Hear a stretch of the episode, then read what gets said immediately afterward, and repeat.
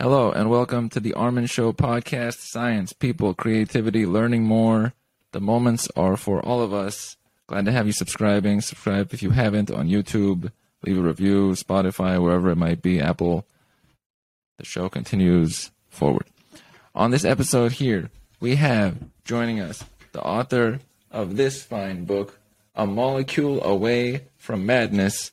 The author is Sara Manning Peskin. Sara, welcome to the show. Thanks so much. Thanks for having me. Glad to have you on here. Dr. Sara Manning Peskin, by the way. Tales of the Hijacked Brain. To me, the, the brain is the most important part of us. And to me, it's actually the most interesting part, probably of the whole planet, because what can do more uh, manipulation or movement or activity than the brain on the planet? Not so many things water doesn't really think its way through life. Now, before we get into the book, I would like to do a quick bio here. You're an assistant professor of clinical neurology at the University of Pennsylvania, and your writing has appeared in the New York Times, Boston Globe magazine, and the Philadelphia Inquirer. You are coming from Pennsylvania. What has taken you to Pennsylvania? Why are you in the field that you are in? Um, I grew up in Boston, and then I came to, to Philly for medical school, and then I've been here ever since. Yeah, but I, That's pretty cool. I, uh, I suppose I ended up in neurology mostly for the same reason I ended up in cognitive neurology, which is my subspecialty. And it's basically because I'm most interested in how people think and sort of the, the way that people's identities can change. Actually, on that one, how much can this is before the book content? How much can people's identities change? Is it at a certain age at which we are no longer really malleable, plasticity wise? Where are we at there? Yeah, so uh, cognition changes even in normal people. And we talk about this often with our patients that you know we have this idea that um, we're supposed to be as good as we've always been uh, for the rest of our lives, or maybe we have some senior moments. Um, but in reality, if you think about cognition in sort of two categories, you think about it as crystallized intelligence and fluid intelligence both of them get worse eventually. Crystallized intelligence is things like um, why do we have a parole system? Uh, it's facts. And that tends to get better and better and better till about your 60s and 70s. And then for the most part, that all gets worse after your 60s and 70s, even in normal people. The only exception is actually vocabulary. Vocabulary seems to be sort of resistant to aging, or resistant to normal aging, I guess I should say. Um, but then there's fluid intelligence, and that's things like reacting to the environment around you, finding a word that you need in the middle of a sentence. Uh, you get to a detour and you have to navigate around it without a GPS. All of that starts getting worse in your 20s and then just gets worse the rest of your life. Uh, and so uh, we really are normal cognition evolves over time. Mm. That's interesting about the vocabulary. It's not really. Yeah, that it's it's sort of the the exception not you know it becomes more difficult for us to pull up the words in conversation but when you point blank ask someone you know what does x mean that actually at least in normal people stays relatively stable. That's good to know. I like vocabulary words like facetious and grandiloquent and erudite things like this. These are great. Long live vocabulary. Now you're a neurologist. What is the big differentiator from that versus neuroscientist a uh, the separate fields that are related, what's the biggest distinguisher that you identify with? So there are certainly people who are neurologists and, and neuroscientists. I think a lot of people identify neuroscience more as a sort of basic science field. Uh, it's someone who's more in the sort of uh, PhD research type track. Uh, whereas I'm more of a, a, clinical person. So most of what I do is seeing patients. I do some clinical research visits. So for people who enroll in research studies, I may do some of their evaluations as part of those research studies. Uh, but I'm not, you know, I don't have my own laboratory. I'm not using a pipette and petri dishes all day and things like that. Darn, I was about to ask about pipettes and petri dishes and graduated cylinders. no, we'll I actually I started a PhD. I started off in a, a, combined MD PhD program. You normally you start medical school and then you do your PhD and then you finish medical school. And I got about a year into my PhD and decided I, I didn't want to finish it. Uh, so uh, so no, I, I very much uh, don't have um, as strong a research background as, as a lot of people. Fair. That is cool. Graduated cylinders have a lot of milliliters on them for people that are wondering. They sometimes go up to 100, and it's really exciting out there. Now, I throw a little bits in It's always good. uh, you, in your book, which we are going to cover, you have a variety of patients. You look at each one in detail in relation to uh, a circumstance of theirs and what it tells us about how the brain can be hijacked in a form. What caused you to cho- choose this set of patients? Were they representative of some of the most common or most noticeable features? What was the defining trait there? So, a lot of the things that I wrote about are not particularly common syndromes. I wanted to cover diseases that bring up different issues in neurology. So I divided the book into four different sections based on different kinds of molecules, and I wanted to make sure to cover diseases that are caused by those different kinds of molecules. And uh, and then I looked for what patients that I have access to, or did colleagues have access to, who had interesting stories, who were interested in talking about them. And that's sort of how I filled it out. I started off really with a, a larger list of syndromes that I was interested in that would sort of fit the pattern, and then it got narrowed down based on you know what I had access to. That's cool the expansion consolidation uh, framework of putting together something is a wonderful item. You have to have the most at the beginning, and then what are the main ones I'm putting in there? One of the main ones that has made it in this case is the story of Lauren. Lauren uh, knows about something that's in sci-fi movies a lot, the zombie uh, apocalypse. How is Lauren's story connected with zombies and their potential showing in her existence? Yeah, so this is a story about uh, that I, I and I use pseudonyms in the book, um, but I tried to keep most of the other parts accurate. Um, so Lauren was a, a, young woman who grew up in somewhat adverse circumstances and uh, really excelled academically. She did extremely well. Her mom was very supportive, and she ended up going to an elite university. And then she came back the summer after graduation, and uh, she started watching The Walking Dead. And this was back in it was 2016 or so, and The Walking Dead was a huge, uh, huge hit. And she was watching them uh, over and over and over again, sort of binge watching. And she uh, woke up one morning and asked her mom, you know, what they're what, what do they want to have for breakfast, and they eat breakfast together. She goes back to sleep, and then she wakes up again and asks her mom what's for breakfast, which is a little weird because she she just eaten eaten breakfast. Her mom sort of thought twice about it.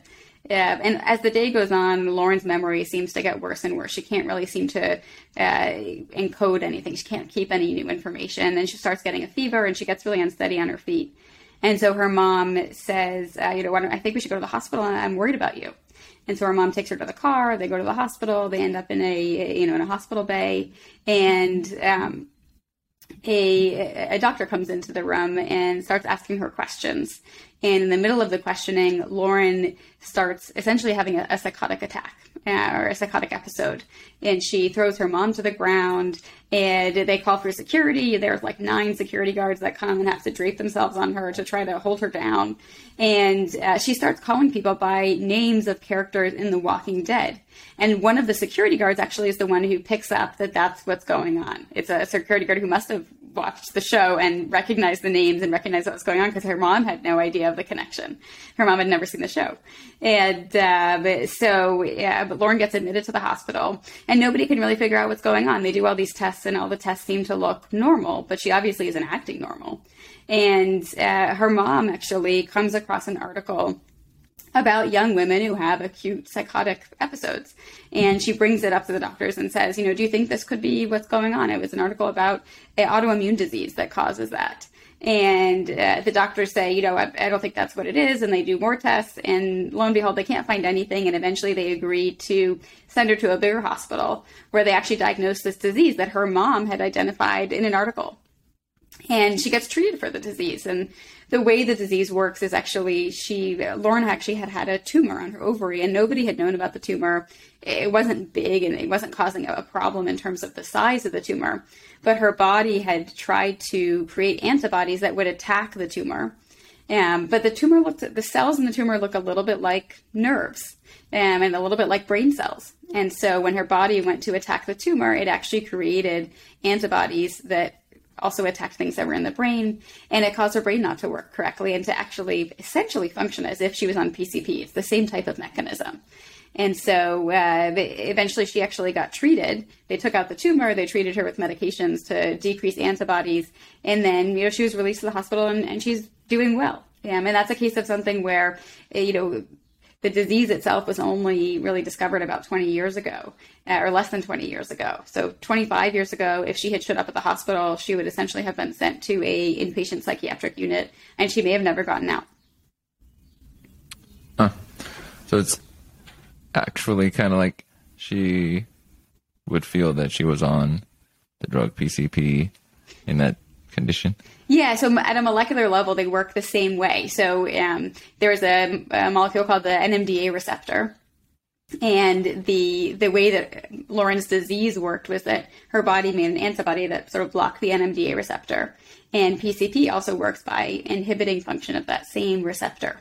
Um, the difference, obviously, is if you use PCP, it wears off eventually, whereas when you have this disease process, you're essentially chronically making these dangerous antibodies. So it's almost like you're kind of on a, a drip of PCP. The effect never really goes away. Versus, uh, you know, if you use PCP once, you'll, you know, eventually be fine again. Uh, but, but, uh, but, so it's sort of a, a wild um, pathophysiology, and the way that it works is, yeah, the, at a cognitive perspective, it essentially sort of unhooks your perception of reality from inputs from uh, the external environment. So normally what we do is we sort of modify our thoughts and our perceptions of reality using input from what's going on around us. And but these effect these sort of um, disease processes and PCP as a drug sort of unhooks that. So you're sort of subject to the reality that you create in your mind. It's called dissociation. I think about this sometimes. To uh, it's like deconstruction back to the exactly what is causing what, and then how the person is taking it, and after that, so then, uh, do we ever think of some drugs are being used by some individuals to uh, counter something that is, let's say, off, or there's a missing, uh, there's a piece that's uh, not functioning appropriately, but when they use it, it's like a temporary fix, and so they're kind of trapped in that scenario for many years because they're trying to like put a plug into a socket, but it just keeps coming out, and they just that's the drug. Yeah, those are drugs sort of um, patching a patching a hole and not fixing the underlying problem. I think it's an interesting it's an interesting question. I think we think of that often with um, you know using antidepressants versus doing talk therapy. And in some ways, we think about, you know, some people benefit from talk therapy and it allows them to develop skills to uh, cope with events that come up. And then when something else challenging comes up, they develop the skills to cope with it. Um, and some people, that's not as effective, and actually taking medications that alter the brain chemistry um, is more effective. But if they go off of the medications in the future, uh, they may be fine, but some of them have trouble. Actually, on that one, a curiosity at the current moment versus, let's say, 10 years ago, is it is there a higher ratio of people in society that are using some sort of mind altering medication than 10 years ago? Or is it less, or is it about the same, would you say? I've never seen statistics about it, so I'm not sure. I have no idea. I think oh, okay. I would say, you know, my impression is that they're they're very common now, and that you know, 20 years ago they weren't as common. Yeah, but I've never read a statistic about it. Fair. My my guess or such would be along the same lines of what you were saying. It just seems like it's been more targeted, whereas before things that were more physical uh, like heart or skin or things that were more mechanical were targeted. And then in more recent times, as we got more advanced, we're getting more and more into our brain. Seems like fair. That's funny. I'm like describing it, and here do I have a neurologist, but I'm just my gut feeling. No, I think you're right. I think uh, your gut feeling's good. That's good. Um, so that is Lauren, and which is not her actual. That's like a pseudonym. Exactly. Name, by the way, Lauren. Yeah, cool. So onward we go to another who may also have a pseudonym or not, Danny Goodman, and Danny has a question of whether his father has been recently witnessed. Why would Danny ask such a question, and what molecule is being spoken about in that example? Yeah, so um, this is a chapter I wrote about uh, a guy named Danny Goodman and his son, who I called Russell. Um, and these are again, actually, it's all pseudonyms in the book. Yeah, but the other details are, are I tried to to keep to the truth. Um, but uh, so Danny Goodman was this uh, incredibly successful entrepreneur. He had, you know, been in uh, fast food restaurants. He'd done arts and craft stores, and uh, eventually he settled on this business uh, where they sold wine. And it became this extraordinarily successful business. And he started it later in life. Started in his sort of 50s or 60s. And he wasn't particularly tech savvy, but it was an online business primarily. And it just took off and he was doing extremely well and he needed someone to uh, to to join the business at a high level and he actually invited his son Russell who I call Russell uh, to join the business and Russell at the time was a he was a, a, molecular biologist. He didn't have any training in selling wine, uh, but he you know liked the idea of working in the family business and it was doing well. So he decides to join his dad at work, and everything's going well until about six months later when Russell notices that his dad's less friendly than he used to be. He used to his father used to give him a hug when they would get to work, and he just really stopped doing that. And first Russell thinks, you know, maybe we're working together. Maybe he just feels like you know it should be a more uh, sort of business-like relationship when we're here. Um, but then things get a little stranger, and Danny starts uh, putting uh, lots of exclamation points in the ads online. Uh, and he starts asking strange questions. So they looked at a, a, financial summary from February and he asked, you know, where's the 29th and 30th? So sort of unusual questions for someone who runs a, you know, a, a sort of um, mammoth business very successfully in the past. Yeah, he, he, stopped answering his phone, so people would call and the the phone would just ring, and he would really feel no motivation to to open it. Uh, and he started eating pizza to the point where he would, you know, gain lots of weight. Whereas before he was someone who had a relatively reasonable uh, diet. He really seemed to have no insight that uh, he should have a, you know, more diverse diet. He would just eat pizza all the time.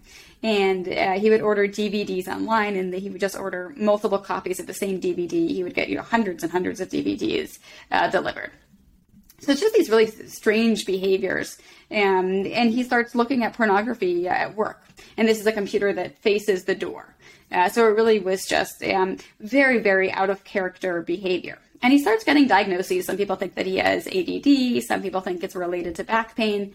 Yeah, but his son, with his molecular biology background, actually starts to wonder whether this is a problem related to their DNA and he knows that he has this family history. There's been some um, some other relatives that have had unusual cognitive changes later in life. One of them had problems with speech, and some of them had problems with movements. And so his son Russell starts to wonder whether maybe actually there could be a, a problem with their DNA.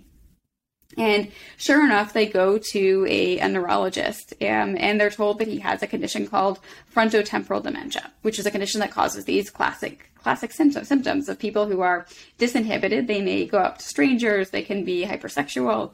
Um, they could say sort of um, inappropriate things that they wouldn't otherwise say. Um, they often become apathetic, where they just have really, they're not depressed, but they have no motivation to do anything. They might be happy just sitting and staring at a wall all day. Um, they can be uh, what's called hyperoral, so they might have strange eating behavior. Sometimes they'll eat, you know, they'll only eat chips or they'll chew gum and they need to chew gum all the time. Uh, they can get sort of rituals like that.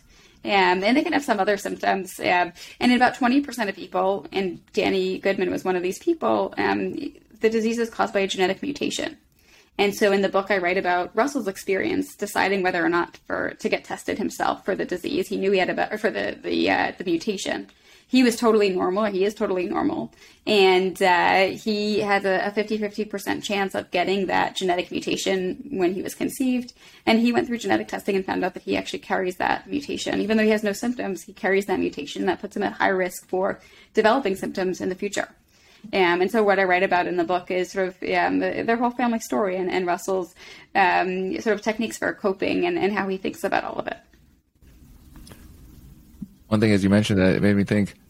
I have told people before that I, I could stare at a wall and be fine, but I don't think I have the condition. It's just that I am content in existence. a little comparison came to uh, All of these, though, and also we get people all the time where they've been diagnosed with frontotemporal dementia and they have one or two symptoms, but uh, it really is a question of, as a whole story, are we getting this picture? So um, the, the diagnosis is made by having a constellation of symptoms, not a single thing.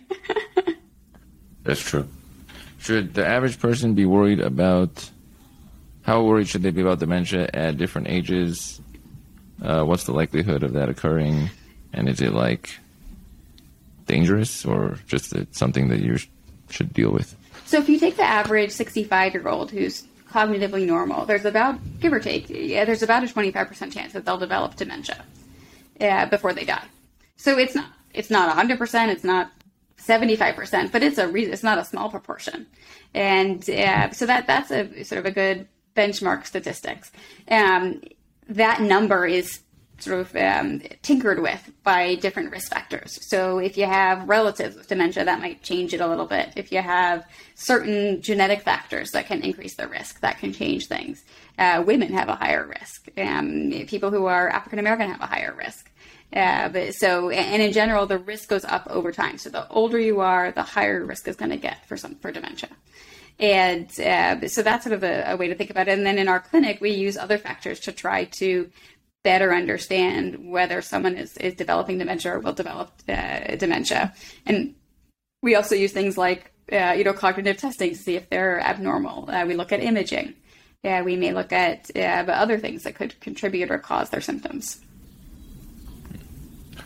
On that one, what are some of the most common issues that you deal with as a neurologist that people come to you for? So I'm, I'm sort of in, in cognitive neurology. So I'm mostly a dementia doctor. That's what I see. So most of the people who come to see me are saying, is there something neurodegenerative going on or is this normal? Um, they're saying, you know, what's causing my symptoms? And there's a dementia itself is sort of a, a non-specific term. It basically ta- it refers to how someone's functioning in the everyday world. So there's normal, there's something called mild cognitive impairment, and there's dementia. Normal is someone who has normal functioning and their cognitive testing is normal. Mild cognitive impairment is someone who notices things that are a little more difficult in everyday life, but they're doing everything they always used to do. When we do cognitive testing, we can pick up the things that are abnormal, but the person is still completely functional in the outside world. What dementia means is the person's unable to do things that they used to be able to do because of memory and thinking. Like um, they can't manage the finances at all anymore, and they've had to ask someone else to take it over because they were making too many errors, or um, they can't drive anymore because they got lost too many times. And that's what dementia is. But it turns out there's lots of causes of dementia. So dementia is just a description of what it looks like when someone moves about the everyday, you know, moves about the world uh, the causes of dementia actually are differentiated based on what they look like under a microscope. And so oftentimes this is after people pass away. We, in research protocols, we look at a piece of the brain under a microscope and we look at what abnormal proteins we're seeing in the brain.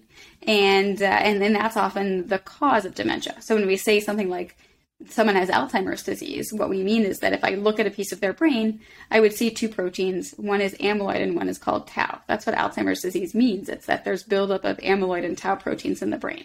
So it's a description of what's going on under a microscope versus dementia is a description of what's going on in the real world with someone.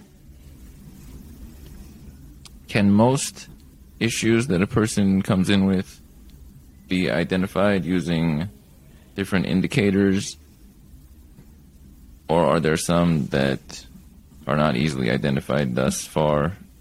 How easy is it to, once you examine something, say, you're 32% at this level, you're at this level? Is it that directly able to be seen? So most people that we see, we come sort of some sort of idea of we think this is neurodegenerative and progressive, or we don't think it's neurodegenerative and progressive some of the people were able to say, look, we, we have almost proof that this abnormal protein is building up in your brain. But a lot of people, we, we aren't able to say that. And we're able to say, like, we think this is going to progress over time. Here are the symptoms that we think are going to arise in the future. But if I looked under a microscope, I can narrow it down to some proteins that I think I'd see, but I'm not positive which one. Hmm. That's cool. I like that we're getting a lot more insight through so many patients over time and combined research. It's like we get to figure out everything in a little bit. Now, uh, returning to patients of sorts, we have a bellows. Bellows and related molecule. What is the scenario in this one?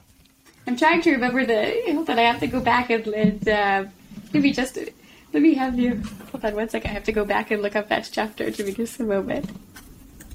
Mike Bellows that Mike Bell. Sorry, I'm trying to remember the first name. That was what it was. I'm missing the first name. I forgot the first so, name too. Um, right. That's on me. So, uh, so Mike Bellows uh, was a uh, a guy who uh, met the love of his life in high school, um, but was a little bit too intimidated to ask her out, and they ended up going their separate ways. And uh, they each got married. They each had kids. Which happens in and, life. Right, not actually an uncommon story. They, uh, but they each had kids. They, uh, and then they ended up separating from their their first partners. Um, and then he meets this woman uh, again in the general store in their town uh, oh, some years later and asks her out. And uh, they end up sort of uh, becoming a couple. And they start dating, and he decides he wants to propose to her. And so he buys a ring, and the plan is to propose to her in Turks and Caicos, where they're going for her birthday. And so he gets everything uh, ready. But in the lead up to the trip, um, he starts sort of changing they go on this trip that he's been going on every year with friends to the beach. And normally he's sort of a he's a really sort of outgoing, friendly, uh, sort of uh, extrovert type guy. And on this trip, he just seems to be a little bit introverted, a little bit angry. Uh, he sort of would put his chair on the other side of the beach. Whenever he talks to people, he kind of looks away. And his uh, girlfriend notices that things just look different and um, he uh, starts getting into uh, drinking and and um, he starts smoking again. And he just seems to be sort of uh, becoming more agitated and more anxious than he was before. He didn't wasn't really an anxious guy by nature. And so yeah but in the midst of that he's planning to propose and he buys a ring and they go to turks and caicos. And uh, they get to the hotel and he uh, gets extremely agitated and punches a hole in the wall. Ends up the, the uh, his girlfriend ends up having to call security, and uh, the, the weekend sort of or the week goes on like that with them essentially sort of not being able to uh, to get back to where they were, which had been a very successful, loving relationship. And so they fly back home, and his girlfriend sort of doesn't know what to do. This seems totally out of character. And uh, she comes down one day and uh, comes downstairs one day, and he's sitting in the kitchen and he says um, essentially, uh, "Let's go fishing," and it sort of comes out of nowhere. And uh, he's sort of wearing a um, a uh, wearing boots and holding a fishing rod, and it's like the middle of the night. Right, it's the middle of the night. Yeah, but he sends her text messages saying, um, you know, that must be so scary. And he seems to think that she's like a spider outside his car window. Um, at one point, he thinks he's the president. Um, he's you know, on his uh, motorcycle in the yard at one point, mimicking as if he's going through a toll booth. So he just gets more and more strange behavior. And eventually, he ends up going to the hospital and he starts developing these uh, actually whole body contractions. And they're incredibly violent to the point where he almost bites off his own tongue. They're just uh, very, very dramatic and um, he ends up getting bounced around from hospital to hospital to rehabs for months, and no one can figure out what's going on. He's intubated, so he has a breathing tube, uh, but he has a feeding tube. It's just sort of he's gone from being a normal person to being an extraordinarily sick person over a short period of time. And eventually, he ends up at a hospital where someone actually recognizes his symptoms and they recognize that the syndromes the, the syndrome that he has is actually caused by an autoimmune process where his immune his immune system is attacking uh, what's called the glycine receptor. So there's a, a, neurotransmitter called glycine that's really important to help you relax. So when you want to relax down, uh, when you want to sort of relax your arm to the you know to the uh, to the chair or something like that, glycine is really what helps you in the spine to relax uh, relax your muscles. That it gives it helps neurons send that signal to your muscles to sort of let go of tension. Uh, in his case, that receptor wasn't getting the right signals, and that's what was causing the, the symptoms. It's a little bit akin to tetanus. And once this this doctor diagnosed him, he was treated, um, and he actually eventually they took the breathing tube out, they took the feeding tube out, and he uh, went home uh, eventually and proposed to the woman that he wanted to propose. He actually he bought a different ring because he decided that ring was sort of bad luck after all they'd been through. Um, but he eventually did propose to her. One thing that comes to mind there. It's a fun story, by the way. That's an interesting story. Um, how often or how common is it that patients will go to one location and then nothing really comes to mind and they get sent somewhere else? Is that common or is it only in rare cases? I think it's really common. I, the statistic that I've read is that if you um, take all the complaints that go to a primary care doctor, about one in five are what's called medically unexplained, where we don't find an answer. And a lot of those people will go looking for answers at another, you know, their doctor's office. And sometimes it's really great because you end up seeing someone who has the answer, and that's fantastic. And you say, "Thank God I saw this person. Thank God I kept pursuing this." And other times, you know, people go from doctor to doctor to doctor, and their chart gets thicker and thicker and thicker. So every time they go to a new doctor, it becomes even more difficult to sift through what actually happened, and uh, and they don't end up finding answers. And it's really hard to know that balance as a patient. How far should you push things? I always think it, I think it's really important to be with a doctor where you feel comfortable asking them questions and bringing up possible new diagnoses.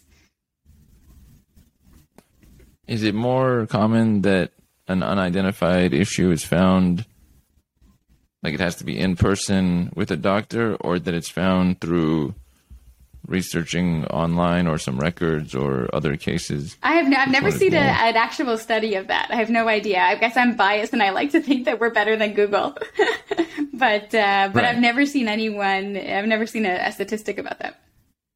Hmm. Yeah. Not like uh, yeah, like Google or like yeah, like I guess that'd be kind of tough to put in like the what the elements are of that person yeah, it pretty much has to be in person. Most things that are good in life, they, they're in person. It just, it's very difficult to do almost anything. I think of it as terms of like bandwidth. The highest bandwidth is in person, all the way like uh, down video, then audio, then text. Uh, the lower the bandwidth, the less you can discern all the key elements, and now you're working with, you've created a more difficult puzzle for yourself in a way. Yeah, that makes sense. Yeah. I think about that for people relating to. It's like you you know, through text, you can only a thousand texts might be worth one minute of video time or less than that because there's so much you pick up versus that. Yeah, it's interesting. I wonder whether that that calculus changed with the pandemic when now we've become so much more used to sort of virtual meetings. That's true. One thing I think is cool though is that the that element is in full video. If this has happened 20 years ago, it might have been like just maybe audio or even text now, that would have been kind of shaky material.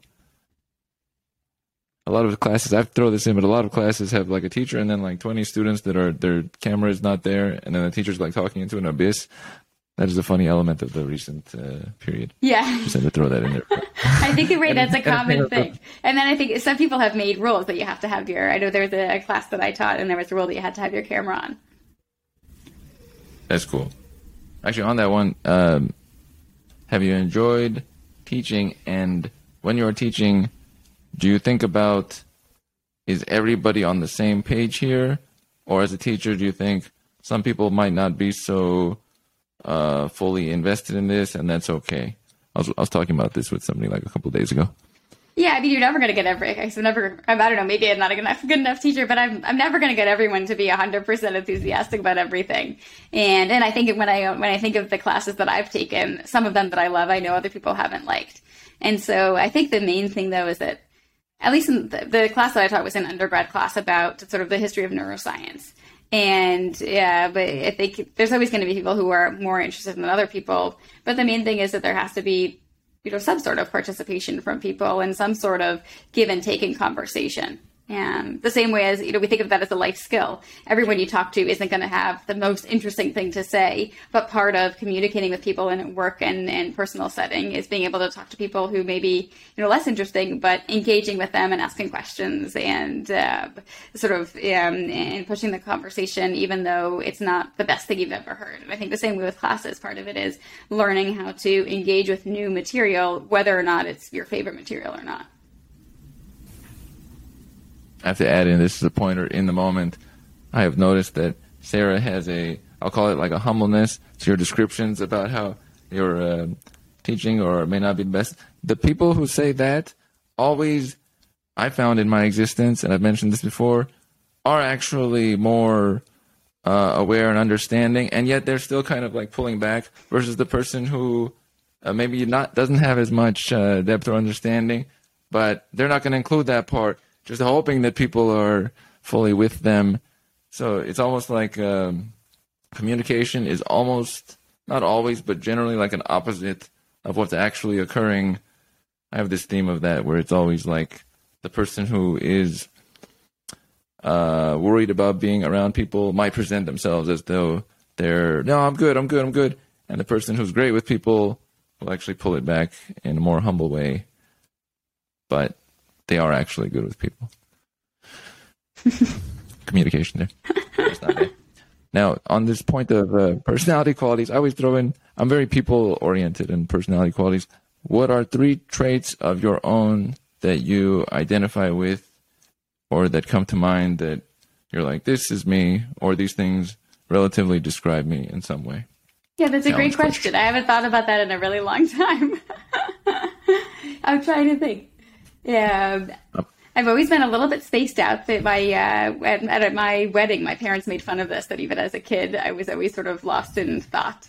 Yeah, but I think that's always been my um, my sort of general feel in conversation. That sometimes my thoughts will run away to uh, to something else.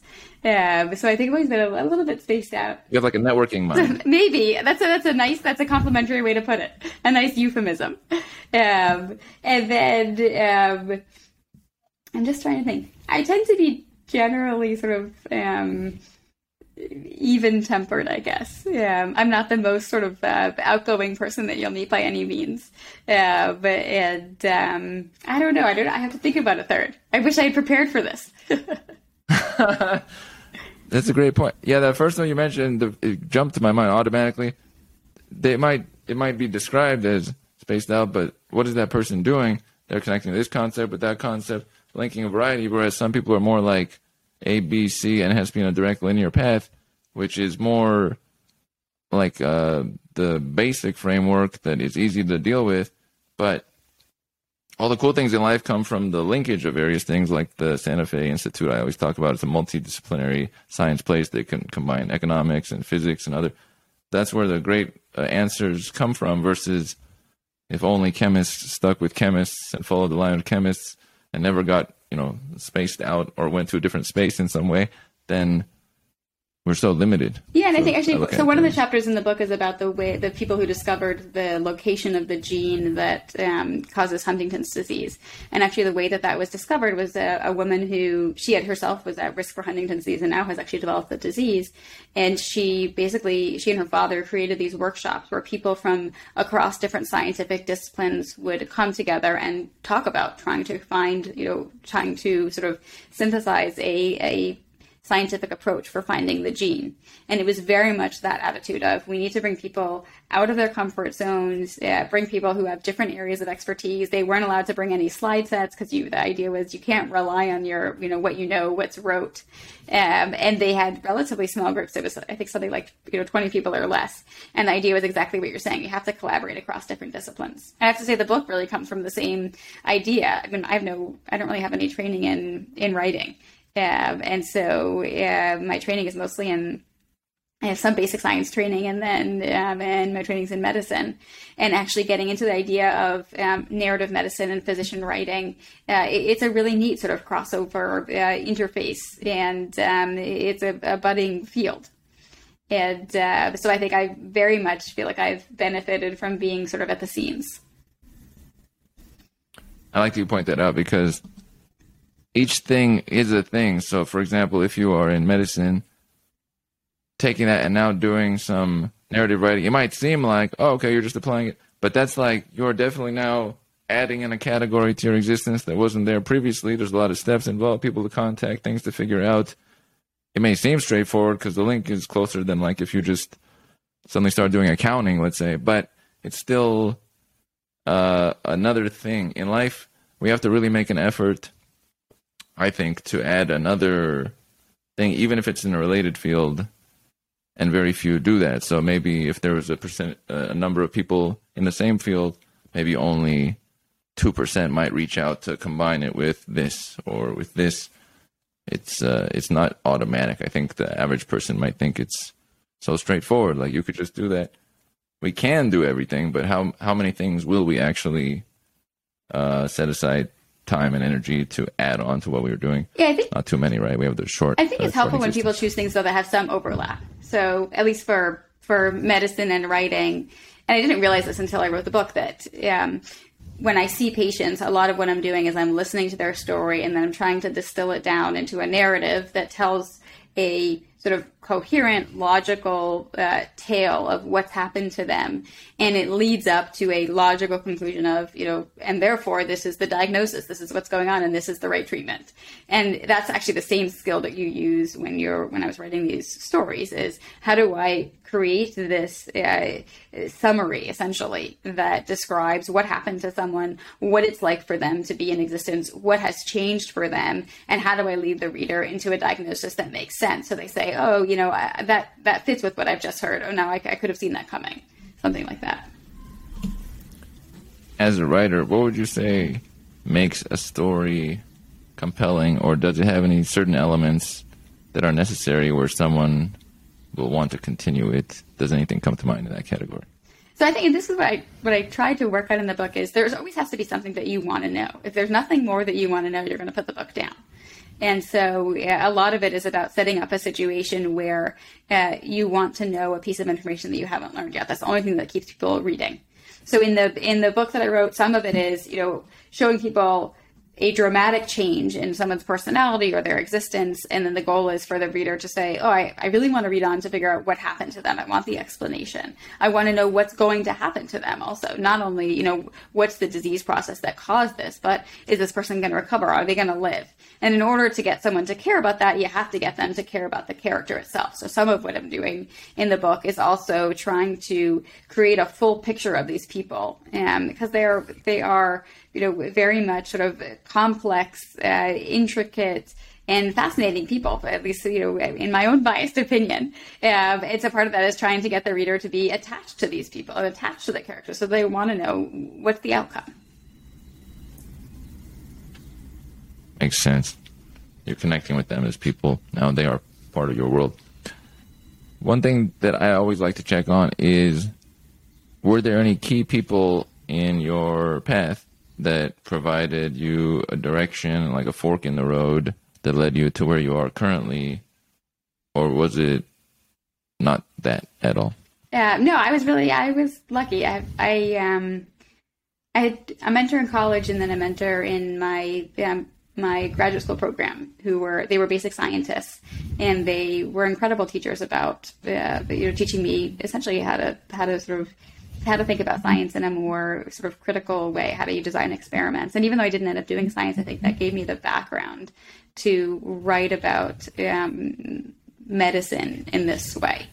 Um, and then they also, you know, my, my mentor for what would have been my PhD was wonderful to me. In when I when I came up to him and said, you know, I, I think I don't want to finish this program. I think I want to go back to medical school. I don't think I want to have a lab. Yeah, it was a big life shift and he was wonderful to me he you know treated me as a whole person and um, he, he was great yeah so I was I was really lucky with that. And then um, and I've been really lucky with the the neurology department where I work has been incredibly supportive. And they've sent me you know um, patients that might be interested in being interviewed. They've been incredibly enthusiastic even though you know writing in medicine is still a little bit sort of left field. And they've been wonderful to me. Um, and then I've had other people outside of my own institution who've also helped. The um, the head of the American Academy of Neurology, she's also a physician writer, and she's been incredibly supportive, and she's been a wonderful mentor for me. Um, I'm trying to think. I'm sure I'm missing out missing lots of people. I guess the other thing that was been was critical in the book. Um, I actually wrote a lot of the book, and then I gave it to a mentor um, at Penn, and he said, "You know, have you talked to these scientists?" And I had written about lots of scientists who were alive, and I hadn't actually talked to them yet. And it was I was like, oh, I had no idea. I guess maybe they would respond to me, and I emailed them, and literally almost every living scientist in the book, um, I was actually able to talk to them. The only exception is um, it was Nancy Wexler, and I was able to talk to her sister, and um, so uh, that was incredibly lucky and actually very much changed how I wrote the science. I made me realize I had to, you know, people pointed out all these mistakes that I had made, and I was glad to be able to correct it according to the people who had really done the, the experiments. I'm very fond of the point you just made, where even in this case, Dr. Sara Manning Peskin was wondering, wait, would these individuals respond to me? What's going to happen here? You reached out, and then afterwards, you're like, wait a minute, this is. I like that part because that's the shift from like uh, it's uh, maybe out of my bounds or an overreach versus That would be great, and maybe they're glad on their end too. Isn't that a nice feature? Yeah, it was really nice, and it, it um, I it, I was totally shocked at how quickly I got responses from people. And I think it was an unusual, sort of an unusual interest, unusual request. I think it was also neat for them to to talk with someone to have their research um, sort of um, highlighted. One of my key elements in my existence has always been uh, believing in oneself, self esteem, reaching out, trying things, taking risks, being bold in some way. And so I'm I've always focused heavily on the distinction between the first part of what you said and leading to the second part of what you said and the difference between there because one part of it is like mm, I don't know but me I'm just this versus the second part is like I am part of the full framework and this is cool and it would be nice there's like a belief that comes with that and then that's taken forever it's not like you forget it the next day it could be a year from now and you're just like that's true. I was part of this this element that Yeah. people were glad to include. It's very building in a way. That's a cool one. Self esteem very important. Um, I would like to check. My last question for you is: Are there any? Um, what kind of? Do you read any books in the same category? Is there any content you take in? Where do you learn things or check out things at the current time? Yeah, so I think in terms of things that are in the category, the the three sort of models that I took for this were one. I mean, Oliver Sacks is sort of he defined the field of writing about neurologic illness for the lay uh, lay audience, for the lay public. He really created this as a entity, um, and he very much is still sort of the the top of how do you describe what happens to a patient with a neurologic disease. Um, and then Siddhartha Mukherjee, who wrote um, Gene and the Emperor of All Maladies, he's just a beautiful writer, and he's sort of the he's sort of the model of how do you tell the story of scientists discovering something. He just sort of tells it as a rather than you know here's a bunch of facts. He brings things alive, and he's just a beautiful narrator. Um, and then the other person I came across more towards the end of writing the book, um, but who's just a wonderful sort of scientific describer um, is Bill Bryson. He just writes about things. He writes about complicated scientific ideas in ways that are accessible and funny. And um, he does a great job also of moving from topic to topic at a pace that feels comfortable. Um, so those are the people I think in the field that I try to sort of bring in um, for each of their particular skill sets. on the mention of Siddhartha, I would like to say that I found out about him. I, I kind of saw his book indirectly from before, but he- he has a good friend, Dr. Azra Raza, who's in New York. She's been a past guest on the show, and she told me quite a bit about him and his um, storytelling ability. And I thought he was uh, cool. And then one time while I was in there visiting her, we had had dinner, and I was on the bus. Uh, what do you call it? The the transport in New York, and there was somebody in the transport that was reading his book. So I took a picture of it and sent it to her. Like, this is happening right now. People are sharing the content. he has a good story. The one about the the gene. I think it's called Yeah. the gene. The gene, right? Yeah, it's beautiful. He's a great author of sorts. And won a Pulitzer Prize or some some. His first book uh, did, yeah. Pulitzer. Yeah, so hard to complain about that. Yes. Darn it! I won this. I won this award of sorts. That's cool. We all kind of are interlinked. This is a wonderful thing. Dr. Sara Manning Peskin, I would like to thank you for having joined on this episode of the show, showcasing a little bit from this wonderful book, A Molecule Away from Madness. By the way, the back, it's super cool. When I saw this, I thought this is action packed. I always look at the details of books. Glad to have you on here and bringing a lot of knowledge for all of us. Thanks so much. Thanks for having me. Glad to. And we are out.